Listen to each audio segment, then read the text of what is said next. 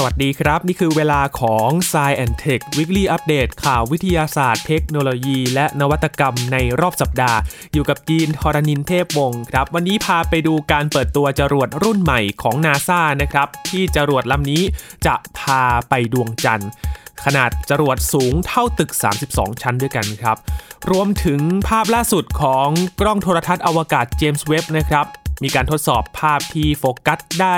คมชัดภาพแรกครับ และปิดท้ายวันนี้จะพาไปดูพิพิธภัณฑ์แห่งอนาคตที่ดูไบนะครับ ชวนไปดูโลกแห่งจินตนาการ ในฝันสุดล้ำสมัย ทั้งหมดนี้ติดตามได้ใน s ายแอนเทควิกฤตอัปเดตสัปดาห์นี้ครับ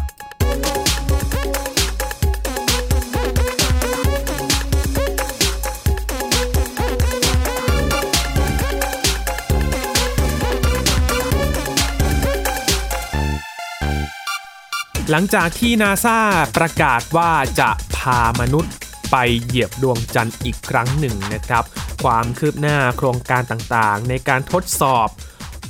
ช่วงเวลานี้เป็นช่วงเวลาที่สำคัญครับ เพราะว่าตอนนี้เองนาซาเขานำจรวดรุ่นใหม่ ที่จะใช้ในโครงการสำรวจดวงจันทร์ ไปติดตั้งที่แท่นส่งจรวดในรัฐฟลอริดาแล้วนะครับ เมื่อช่วงเย็นวันพฤหัสบดีที่ผ่านมา ตามเวลาของสหรัฐอเมริกาครับ เพื่อที่จะเตรียมทำการทดสอบขั้นสุดท้ายในช่วงไม่กี่สัปดาห์นับจากนี้ครับสำหรับจรวด Space Launch System หรือว่า SLS นี้นะครับ มีน้ำหนักอยู่ที่ 2.6 ล้านกิโลกรัมด้วยกันครับ ความสูงเท่าตึก 32 ชั้น จากโรงงานตอนนี้นะครับ พาไปยังแท่นส่งจรวดที่ศูนย์อวกาศเคนเนดี รัฐฟลอริดา เมื่อช่วงเวลา 17นาฬิกา5โมงเย็น วันพฤหัสบดีตามเวลาในสหรัฐอเมริกานะครับ ตอนนี้เดินทางไปถึงที่นั่นแล้ว มีการถ่ายทอดสดผ่านเว็บไซต์ของนาซาด้วยครับ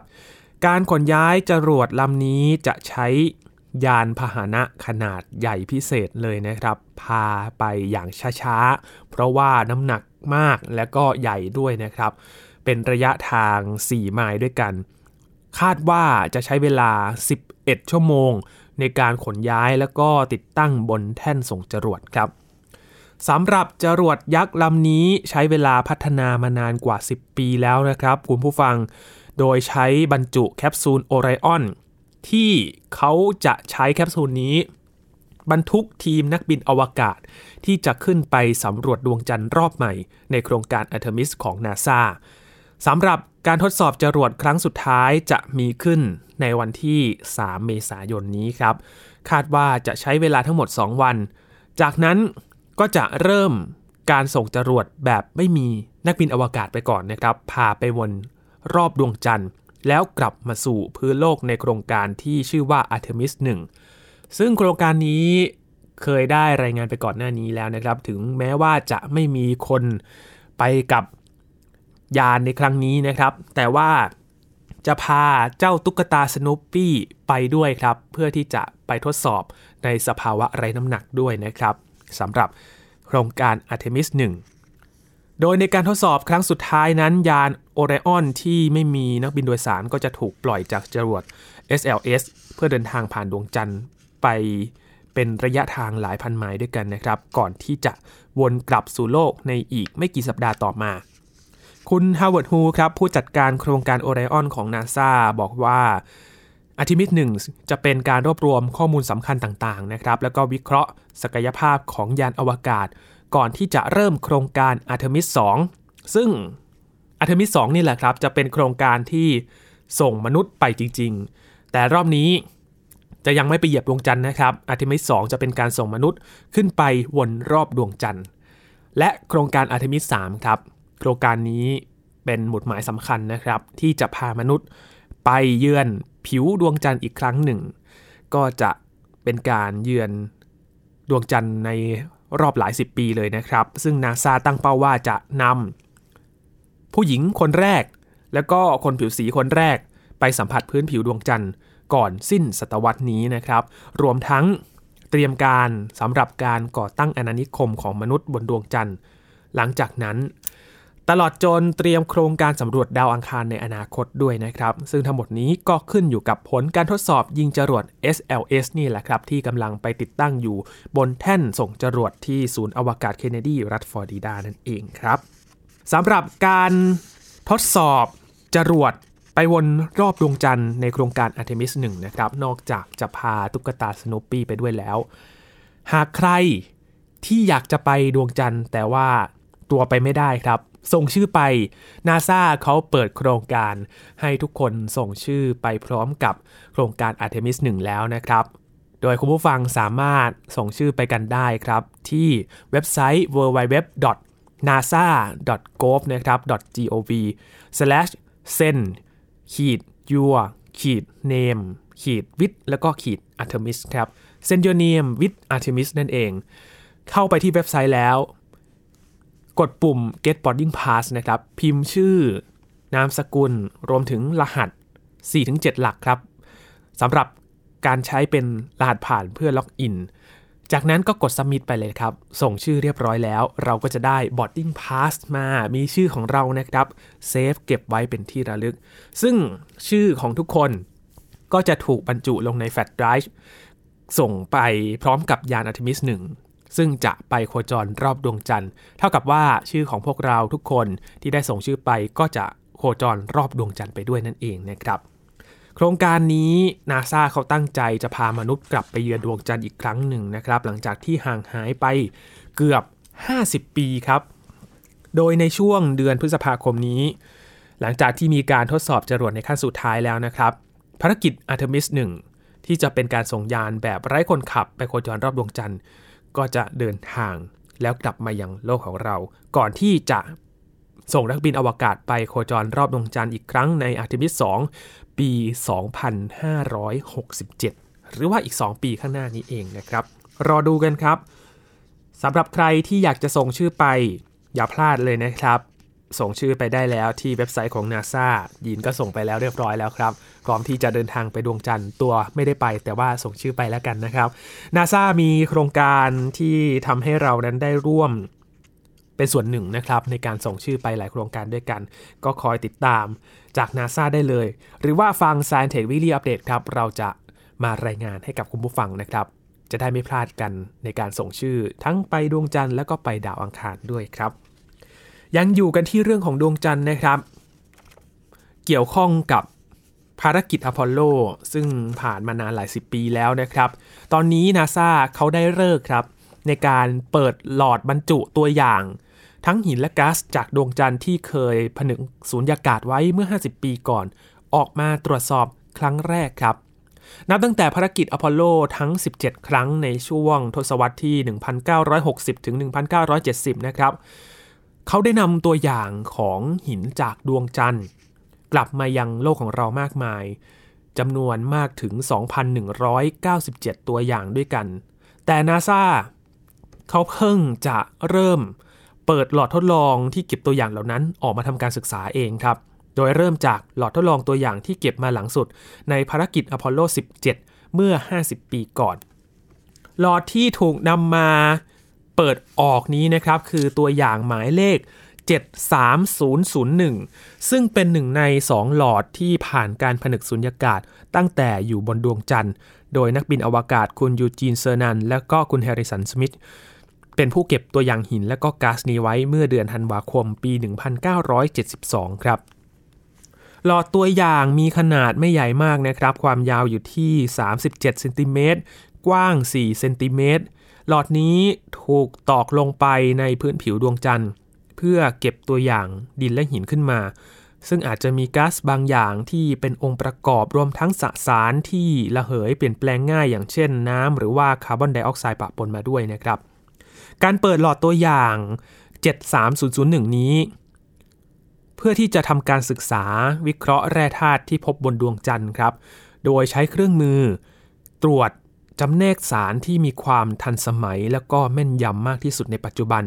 โดยเฉพาะกับตัวอย่างที่มีโมเลกุลน้ำหรือว่าก๊าซบางอย่าง ชนิดที่ปะปนมาในปริมาณต่ำมาก คุณลอรีเกรสเป็นผู้อำนวยการแผนกวิทยาศาสตร์ดาวเคราะห์ของนาซาบอกว่านี่คือเหตุผลครับว่าทำไมนาซา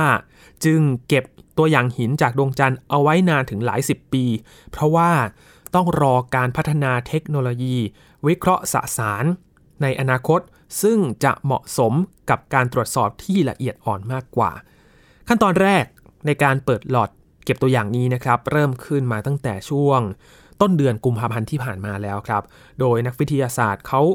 ถอดเอาปลอกชั้นนอกที่ครอบรักษาความปลอดภัยให้กับหลอดเก็บตัวอย่างออกมาก่อน โดยที่ไม่พบร่องรอยของก๊าซใด ๆ อยู่ในปลอกชั้นนอกนี้นะครับ ก็แสดงว่าหลอดเก็บตัวอย่างก็ยังคงถูกปิดผนึกอยู่ในนี้อย่างหนาแน่นเรียบร้อยอย่างดี ต่อมาเมื่อช่วงปลายเดือนกุมภาพันธ์ที่ผ่านมาครับ นักวิทยาศาสตร์ของนาซาเขาเริ่มเจาะหาตัวอย่างก๊าซภายในหลอดทดลองแล้ว ซึ่งขั้นตอนนี้กินเวลานานหลายสัปดาห์เลยนะครับ จนกว่าจะเสร็จสิ้น ซึ่งตอนนี้ก็ยังไม่เสร็จเลย ก่อนที่จะนำตัวอย่างหินออกมาในช่วงปลายเดือนมีนาคมนี้ครับ ถึงช่วงเมษายน เพื่อที่จะแบ่งให้กับนักวิทยาศาสตร์ ทีมต่างๆ แยกกันนำไปวิเคราะห์ศึกษานะครับ ดรจูเลียนกรอสครับ พันธารักษ์ของภารกิจอพอลโลบอกว่า ตัวอย่างหินในหลอดหมายเลข 73001 นี้นะครับ เก็บมาจากพื้นล่างของหุบเขาทาอูรัสริโทร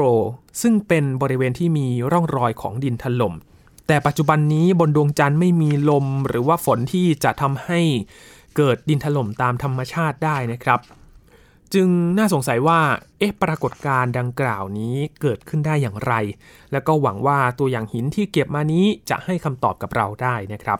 สำหรับตัวอย่างในหลอดทดลองอื่น ๆ ที่ยังไม่ได้เปิดทีมนักวิทยาศาสตร์ของนาซาบอกว่าอาจจะต้องรอไปอีก 50 ปีครับ กว่าที่จะมีการเปิดออกเพื่อศึกษาอีกครั้งหนึ่ง เพราะว่า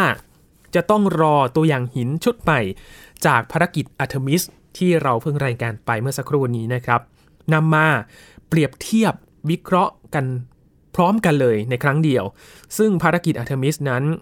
เขาจะส่งมนุษย์กลับไปเหยียบดวงจันทร์ในปี 2025 นี้ ก็อีก 3 ปีนะครับ ไปเก็บตัวอย่างมาอีกชุดหนึ่งเพื่อที่จะนำมาเปรียบเทียบกันด้วยเทคโนโลยีที่ทันสมัยมากขึ้นนะครับ อาจจะต้องรออีกหลายสิบปีกว่าจะรู้ ความจริงรู้ข้อมูลใหม่ๆ ว่าส่วนประกอบที่อยู่ในหินและดินของดวงจันทร์นั้นมีอะไรบ้างนะครับสำหรับข้อมูลชุดแรกที่เพิ่งจะเปิดหลอดทดลองกันไปนั้นก็รออีกสักพักหนึ่งนะครับ มาดูกันว่าส่วนประกอบที่นำมาวิเคราะห์นั้นมีส่วนประกอบอะไรกันบ้างครับ จากดวงจันทร์เลยไปไกลหน่อยครับ เราไปเยี่ยมกล้องโทรทัศน์อวกาศเจมส์เว็บที่ได้ส่งไปตั้งแต่ช่วงคริสต์มาสปีที่แล้วนะครับ แล้วก็ใช้เวลาเดินทางกลางอุปกรณ์ทดสอบกันมาระยะหนึ่ง ตอนนี้เขาได้ส่งภาพทดสอบที่โฟกัสได้คมชัดเป็นภาพแรกนะครับ ก่อนหน้านี้มีภาพส่งออกมา แต่ว่าเป็นภาพที่เกิดขึ้น 18 จุด ก็หมายถึง กระจก 18 แผ่นที่ประกอบกันเป็นกระจกปฐมภูมินะครับ ตอนนั้นโฟกัสยังแยกกันอยู่ ปรับโฟกัสในรอบนี้ชัดขึ้นแล้วนะครับ นี่คือภาพแรกที่ส่งกันมา หลังจากที่เดินทางไปถึงจุดหมายจุดลากรานช์ L2 ได้สักพักหนึ่งแล้วนะครับ อยู่ที่นั่นมาเป็นเวลาประมาณ 2 เดือนแล้วนะครับ นับตั้งแต่วันเดินทาง 2-3 เดือนแล้วครับคุณผู้ฟัง ขณะนี้กล้องโทรทัศน์อวกาศเจมส์เว็บได้เผยภาพทดสอบแรกที่สามารถโฟกัสได้คมชัด โดยเป็นภาพของดาวฤกษ์ที่เปล่งประกาย แฉกออกมาตรงกลางนะครับ เป็นแฉกออกมาเลย จากการเลี้ยวเบนของแสง ทั้งยังมองเห็นภาพดาราจักรต่างๆ ด้วยที่เป็นฉากหลังได้อย่างชัดเจนมากๆเลยนะครับ คุณมาเชลเพอรินครับเป็นเจ้าหน้าที่ที่ควบคุมการปรับกระจกปฐมภูมิของกล้องเจมส์เว็บนี้ อยู่ที่สถาบันวิทยาศาสตร์กล้องโทรทัศน์ของสหรัฐ บอกว่าตอนนี้ประสบความสำเร็จไปอีกขั้นหนึ่งแล้วครับ โดยสามารถผ่านขั้นตอน การปรับแต่งที่ช่วยจำกัดการเลี้ยวเบนของแสงได้ตามเป้าหมายแล้ว ซึ่งทำให้กล้องสามารถโฟกัสได้คมชัดอย่างสูง เท่าที่กฎของฟิสิกส์จะอนุญาตให้เป็นไปได้ตอนนี้ครับ การเล็งปรับตำแหน่งของกระจกปฐมภูมินี้ เพื่อให้บันทึกภาพจากห้วงอวกาศลึกได้ชัดเจนนะครับ โดยกล้อง Near Infrared Camera หรือว่า NIR Cam ซึ่งเป็นอุปกรณ์หลักที่สามารถตรวจจับคลื่นความร้อนย่านใกล้อินฟราเรดใช้มอเตอร์ที่อยู่ด้านหลังกระจกปฐมภูมิ ก็จะค่อยๆ ขยับตำแหน่งของกระจกบานย่อยทั้ง 18 แผ่นนี้ ให้เคลื่อนไปเล็กน้อยนะครับ ในระดับแบบว่าเล็กมากๆครับ นาโนเมตร หรือว่าเพียงเสี้ยวหนึ่งของเส้นผมมนุษย์เรา จนกว่ากระจกนั้นจะทำงานประสานสอดคล้องกัน เหมือนรวมกันเป็นกระจกแผ่นเดียวสำหรับดาวฤกษ์ที่ใช้ในการทดสอบภาพครั้งนี้นะครับ เป็นดาวฤกษ์ที่อยู่ห่างจากโลกของเรา อยู่ที่ราว 2,000 ปีแสง ซึ่งก็เป็นดาวฤกษ์แบบทั่วไปไม่ได้มีคุณสมบัติพิเศษ แต่ถูกคัดเลือกมาใช้ทดสอบ เพราะว่ามีระดับความสว่างที่เหมาะสม คุณมาร์คแมคคอเรียนนักวิทยาศาสตร์ของอีซ่านะครับองค์การอวกาศยุโรปอธิบายว่า ประกายแฉกจากแสงดาวที่เห็นในภาพทดสอบนี้ เป็นเอกลักษณ์เฉพาะของกล้องเจมส์เว็บนะครับ ซึ่งมาจากโครงสร้างของกระจกปฐมภูมินั่นเอง ซึ่งร่องรอยที่ปรากฏนี้ไม่เป็นปัญหากับการวิเคราะห์ภาพทางวิทยาศาสตร์แต่อย่างใดนะครับ นอกจากนี้ยังมีการใส่ฟิลเตอร์กรองแสงในการทดสอบ เพื่อให้สีของดาวออกโทนแดงตัดกับฉากหลังชัดเจนขึ้นด้วย นอกจากกล้อง NIRCam แล้วกล้องโทรทัศน์อวกาศเจมส์เว็บยังประกอบไปด้วยอุปกรณ์หลักอื่น ๆ ด้วยนะครับ อย่างเช่น เครื่องตรวจจับรังสีอินฟราเรดย่านกลาง แล้วก็อุปกรณ์วิเคราะห์สเปกตรัม ซึ่งใช้ตรวจหาองค์ประกอบที่เป็นธาตุต่างๆ ในชั้นบรรยากาศของดวงดาว ภาพทดสอบทางวิศวกรรมที่เผยแพร่มาในครั้งนี้นะครับ ได้จากการตรวจจับอินฟราเรดในย่านความยาวคลื่น 2 ไมครอน แต่ในอนาคตอันใกล้นี้เมื่อทีมงานตั้งค่าอุปกรณ์หลัก 4 ชิ้น แล้วเสร็จเรียบร้อย พร้อมทำงานได้จริง กล้องเจมส์เว็บก็จะบันทึกภาพที่น่าตื่นตะลึงจากห้วงอวกาศลึกได้ ภายในปลายเดือนมิถุนายนนี้ หรือว่าไม่เกินกลางเดือนกรกฎาคมนี้ครับ ก็จะเป็นภาพที่สมบูรณ์ที่แท้จริงนะครับ จะได้ดูว่า ห้วงอวกาศลึกของเรานั้นมีอะไรซ่อนอยู่ หรือว่าคำตอบที่เราเคยสงสัยกันนั้น จะไขปริศนาได้หรือไม่นะครับ กลับมาที่โลกของเรากันบ้างครับ วันนี้ยินจะพาคุณผู้ฟังไปที่พิพิธภัณฑ์แห่งอนาคตอยู่ที่ดูไบครับ พิพิธภัณฑ์แห่งนี้เพิ่งจะเปิดตัวไปไม่นานนี้ พิพิธภัณฑ์นี้เป็นพิพิธภัณฑ์ที่จะชวนให้คิดว่าโลกแห่งอนาคต จะมีหน้าตาเป็นอย่างไร หากทุกคนสนับสนุนการพัฒนาแบบยั่งยืน แล้วก็แบ่งปันทรัพยากรกันครับ อาคารของพิพิธภัณฑ์แห่งอนาคตนะครับ ลักษณะมันเหมือนกับโดนัทครับคุณผู้ฟังเป็นทรงรี แต่เป็นโดนัททรงรีนะครับ รีรีแล้วก็มีรูอยู่ตรงกลาง สูงราว 70 เมตรครับ พร้อมกับมีตัวอักษรภาษาอาหรับที่สวยงามเนี่ย ตกแต่งอยู่รอบๆอาคารตัวสีเงินตัวนี้นะครับ ซึ่งภาษาอาหรับที่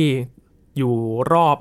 สิ่งปลูกสร้างตัวนี้เนี่ยนั่นก็คือหน้าต่างของอาคารครับ ถือว่าเป็นส่วนสำคัญของตึกพิพิธภัณฑ์แห่งอนาคตเลยนะครับ หรือว่า Museum of Future ที่นครดูไบของสหรัฐอาหรับเอมิเรสครับการออกแบบตึกสะท้อนให้เห็นถึงความมุ่งมั่นในการพัฒนาเมืองที่ล้ำสมัย แต่ยังคงยึดถืออารยธรรมของชาวอาหรับอยู่ พิพิธภัณฑ์ Museum of Future นี้เปิดตัวเมื่อวันที่ 25 กุมภาพันธ์ที่ผ่านมานี่เองครับ ชวนผู้เยี่ยมชมได้จินตนาการถึงโลกอนาคตในอีก 50 ปีข้างหน้า ระยะเวลานี้มีความสำคัญ เพราะเทียบกับเวลาที่สหรัฐอาหรับเอมิเรสเริ่มพัฒนาตนเองจากชุมชนเล็กๆ ริมทะเลในปี 1970 จนมาสู่ศูนย์กลางของความมั่งคั่ง ด้านทรัพยากรน้ำมันได้ในปัจจุบัน คุณซาร่า อันอามารีเป็นรัฐมนตรีกระทรวงเทคโนโลยีกล่าวกับสำนักข่าว AP นะครับว่าสหรัฐอาหรับเอมิเรสจำเป็นจะต้องพัฒนาตนเองอย่างรวดเร็ว เพื่อที่จะไล่ตามทันชาติพัฒนาอื่น ๆ ทั่วโลก โดยก่อนปี 1971 ที่นี่ไม่มีถนน ไม่มีการศึกษาขั้นพื้นฐาน ไม่มีระบบไฟฟ้าเลยด้วยซ้ำนะครับ และเมื่อปีที่ผ่านมาสหรัฐอาหรับเอมิเรสก็ประกาศเข้าร่วมกับประเทศอื่น ๆ ในการลดการปล่อยก๊าซคาร์บอนไดออกไซด์รวมถึงก๊าซที่ทำให้เกิดปรากฏการณ์เรือนกระจก พร้อมกับลดการใช้พลังงานจากถ่านหิน น้ำมันและก๊าซธรรมชาติในประเทศ เพื่อที่จะพัฒนาโลกในอนาคตที่ยั่งยืนครับ พิพิธภัณฑ์แห่งอนาคต จึงพยายามสื่อสารให้ผู้คนนึกถึงโลกที่อุดมสมบูรณ์ กับเมืองที่มีทรัพยากรและสินค้าต่างๆ อำนวยความสะดวก คุณซาร่าอัลอามารีบอกว่าพิพิธภัณฑ์จะทำให้ผู้คนเห็นถึงการพัฒนาโลกอนาคตที่ยั่งยืน และสมบูรณ์ไม่จำเป็นต้องแลกด้วยการเจริญเติบโตทางเศรษฐกิจ คุณเบนเดนแมกเกตริก เป็น Creative Director ของพิพิธภัณฑ์นี้นะครับ บอกว่าผู้คนไม่จำเป็นต้องกลับไปใช้ชีวิตแบบมนุษย์ยุคโบราณ คนเรายังสามารถคิดค้นสร้างและเติบโตทางเทคโนโลยีได้อีก ด้วยการตระหนักและเรียนรู้ถึงความสัมพันธ์ของมนุษย์กับโลกใบนี้ เป้าหมายสำคัญของพิพิธภัณฑ์แห่งนี้นะครับ คือการชวนให้ผู้คนจินตนาการโลกในวันข้างหน้า ที่พัฒนาแบบยั่งยืน และแบ่งปันทรัพยากรกันว่าเป็นอย่างไร และทำสิ่งนั้นในโลกแห่งความเป็นจริงให้สำเร็จครับ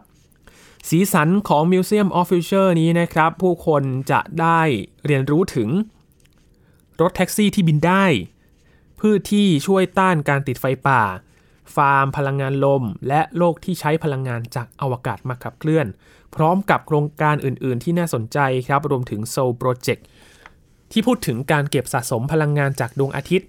และส่งพลังงานต่อไปยังดวงจันทร์ จากนั้นพลังงานนั้นก็จะถูกปล่อยลงมาสู่อุปกรณ์ต่าง ๆ บนโลกของเราครับ และโครงการสำรวจอวกาศ OSS HOPE ที่เป็นชื่อเดียวกันกับปฏิบัติการสำรวจดาวอังคาร ที่ส่งยานโฮปไปสำรวจดาวอังคารเมื่อช่วงปีที่ผ่านมานี้นะครับ โดยสหรัฐอาหรับเอมิเรตส์ก็ถือว่าเป็นประเทศอาหรับแห่งแรกครับ ที่ส่งยานอวกาศไปดาวเคราะห์อื่นได้สำเร็จ นอกจากนี้พิพิธภัณฑ์แห่งอนาคต ยังแสดงให้เห็นถึงอิทธิพลการพัฒนาจากศาสนาอิสลามอย่างเช่น แผนที่ที่แสดงให้เห็นระบบสุริยะที่ชาวมุสลิมคิดค้น โดยใช้เครื่องมือทางวิทยาศาสตร์เมื่อหลายร้อยปีก่อน และพื้นที่นั่งสมาธิ ที่ผู้เยี่ยมชมสามารถสัมผัสถึงการสั่นสะเทือน แสงและน้ำซึ่ง 3 สิ่งนี้คือปัจจัยสำคัญครับสำหรับชาวอาหรับในคาบสมุทรอาระเบีย ตัวอาคารหลักนี้มีกระจกฉาบดำเป็นส่วนประกอบนะครับ ซึ่งส่องแสงออกมาผ่านเสา ที่มีการออกแบบสะท้อนให้เห็นถึงโครงสร้างพันธุกรรมที่ถูกจินตนาการขึ้น จากพืชและสัตว์อีกด้วย โดยมองว่าเป็นการสร้างบรรทัดฐานทางสังคม และวิถีชีวิตแบบใหม่ให้อยู่ร่วมกันได้นั้นสามารถเกิดขึ้นได้ บริษัทคิวล่าดีไซน์ครับเป็นผู้ออกแบบพิพิธภัณฑ์แห่งนี้ระบุว่าตัวอาคารได้รับรางวัลนานาชาติ LEED นะครับ Leadership in Energy and Environment Design ขั้นสูงสุดหรือว่า Platinum ซึ่งรับรองถึงมาตรฐานเพื่อสิ่งแวดล้อม และการประหยัดพลังงานที่ดีเยี่ยมครับสำหรับใครที่อยากจะไปเยี่ยมชมพิพิธภัณฑ์ Museum of Future นี้นะครับ ราคาของบัตรเข้าชมอยู่ที่ 40 ดอลลาร์สหรัฐ หรือว่าประมาณ 1,300 บาทต่อท่านนะครับ ถ้ามีโอกาสได้ไปเยือนที่ดูไบก็สามารถไปเยี่ยมชมกันได้นะครับหากว่าสถานการณ์โควิดดีขึ้น หรือว่าใครที่อยู่ ที่ดูไบเองนะครับก็ไปเยี่ยมชมกันได้ อาคารเนี่ยมีรูปร่างลักษณะแปลกตาเลยทีเดียวนะครับ แสดงให้เห็นถึงความก้าวหน้าการมองโลกไปในอนาคตนั่นเองครับ ปิดท้ายวันนี้มีรายงานการวิจัยเกี่ยวกับโควิด -19 มาฝากกันครับ คุณผู้ฟังมีการรายงานถึงตัวเลขผู้เสียชีวิตที่แท้จริงทั่วโลก ว่าอาจจะสะสมเพิ่มขึ้น กว่า 18 ล้านคน ซึ่งสูงกว่ารายงานที่รายงานกันทุกวันนี้ 3 เท่าด้วยกันนะครับ เป็นรายงานเนื่องในโอกาสครบรอบ 2 ปีที่องค์การอนามัยโลก ประกาศให้การแพร่ระบาดของไวรัสโควิด -19 เข้าสู่การระบาดใหญ่ทั่วโลกนะครับ คณะนักวิจัยจากมหาวิทยาลัยวอชิงตันของสหรัฐ เลยได้คำนวณอัตราการตายส่วนเกินของเหตุการณ์นี้ ซึ่งจะบอกถึงจำนวนผู้เสียชีวิตที่แท้จริงทั้งหมดครับ